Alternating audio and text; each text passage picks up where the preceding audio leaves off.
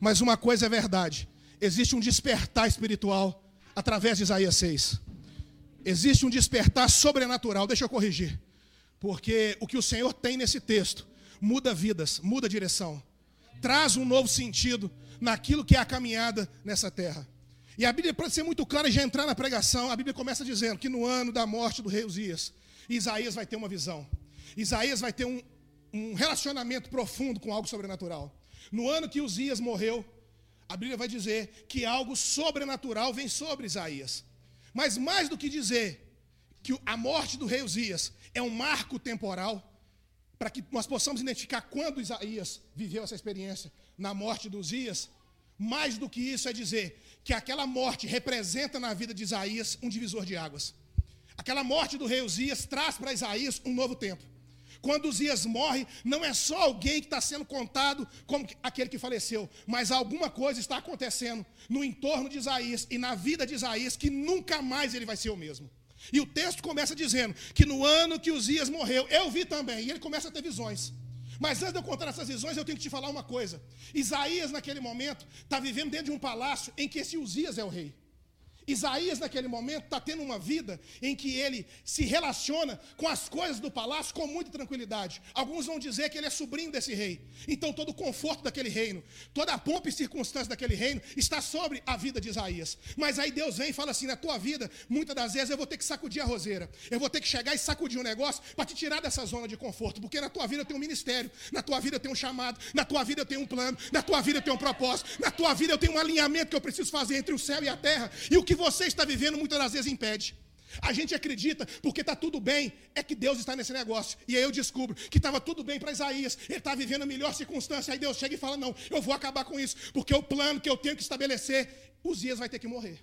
E quando Uzias morre e a prova está aqui, Deus começa a falar no meu coração com muita tranquilidade. Tem coisas na minha vida que só vão passar a existir na hora que outras morrerem. Enquanto eu não morrer determinadas coisas na minha vida, enquanto determinadas coisas não vierem e serem sepultadas, eu não vou conseguir alcançar o que Deus tem para mim. Eu comecei a perceber ao longo da minha vida, nesses 16 anos de evangelho, que enquanto eu não sepultei determinadas coisas, eu não consegui dar o próximo passo. Enquanto eu insisti em manter na minha vida determinados comportamentos, posturas, convivências, relacionamentos, forma de pensar, enquanto eu não sepultei isso, os meus passos foram sendo atrasados. E eu comecei a perceber que tudo isso ao meu entorno, tudo isso à minha volta, não fazia parte do projeto de Deus, mas uma estratégia do diabo para alimentar o meu ego, para trazer uma zona de conforto, para dizer para mim: continua, senhor, olha como é que está bom, olha como é que está gostoso, olha como é que está lindo, para fazer acreditar que aquilo vinha da parte de Deus. Mas quando eu tive realmente um encontro com Deus e Deus começou a matar coisas na minha vida, eu comecei a perceber: Deus só está arrancando, o Senhor está tirando, o que, que é isso? É porque você parou. E enquanto você estiver parado, você não caminha na direção que eu planejei. Enquanto você estiver parado, você não vai entender a revelação que eu vou te entregar. Eu parei de falar, porque se eu falar agora você não entende. Aonde você deveria estar, já deveria ser um nível de maturidade. Porque o que eu tenho para te falar, aqui você não vai entender. Mas se você caminhar mais uns passos, você vai crescendo, você vai avançando, você vai progredindo, você vai crescendo, você vai levantando, você vai caindo, você vai apanhando. Mas quando chegar aqui e ele falar, você vai entender. Sabe por quê? Porque aí você tem experiência. Aleluia. Falta na nossa geração algo chamado experiência sobrenatural.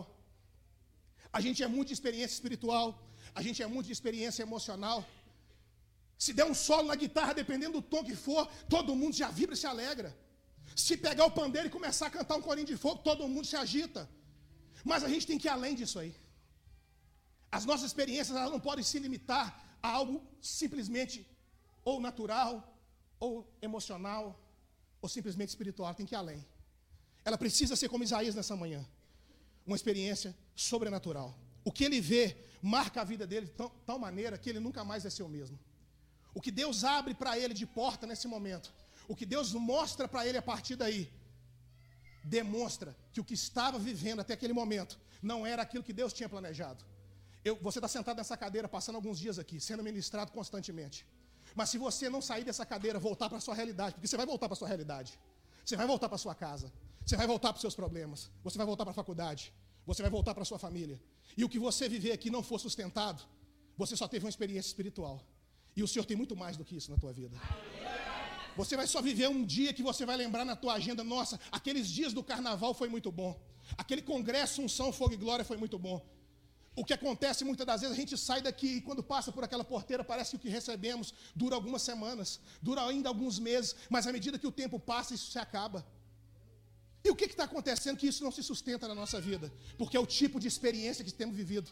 É aonde o Senhor tem colocado, aonde eu tenho permitido o Senhor falar comigo, como o Senhor tem agido na minha vida, influencia e determina como isso ficará, permanecerá, se estenderá na minha vida.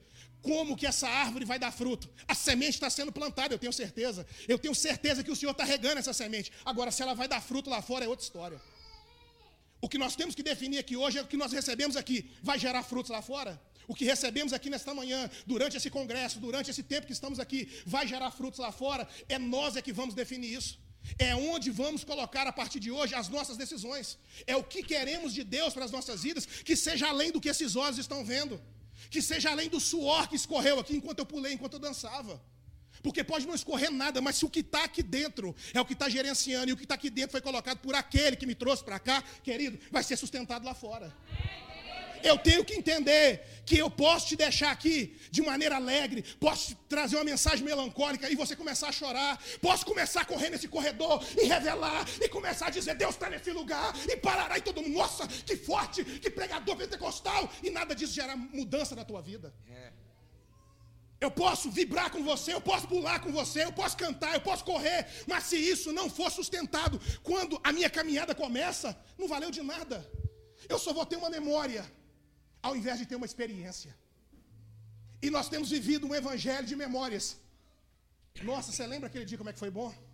Lembra daquele dia que assim, e isso não se estende, isso não se repete, isso não é a constante na nossa vida. E aí eu comecei a perceber quando eu tive um encontro com Isaías capítulo 6 e que isso acontecia na minha vida. Eu vinha, vivia o culto. Sete e meia estava lá, o louvor maravilhoso, a palavra. Vinha a semana, parecia que durante a semana eu não conseguia reproduzir aquilo que o culto foi na minha vida. Aí eu identifiquei que eu precisava de uma experiência pessoal, uma experiência sobrenatural. Porque uma experiência sobrenatural, querido, ela é acima do natural, mas também o natural é movido. A experiência sobrenatural, ela é acima do natural, mas o espiritual também é movido. A experiência sobrenatural é acima do natural, do espiritual, mas o meu emocional também é vivido. É quando o meu corpo, alma e espírito, numa forma alinhada, é impactado por aquilo que o Senhor tem. Muitas das vezes o Senhor fala na sua alma e você vibra, você chora, mas Ele precisa falar no teu corpo, Ele precisa falar no teu espírito, que é um exemplo. O que, que adianta você chorar pela mensagem e não mudar o seu comportamento? O que, que adianta você chorar numa mensagem e a sua roupa parecer que você está indo para o baile funk? Não mudou nada, é corpo, alma e espírito. E é por isso que é uma experiência sobrenatural.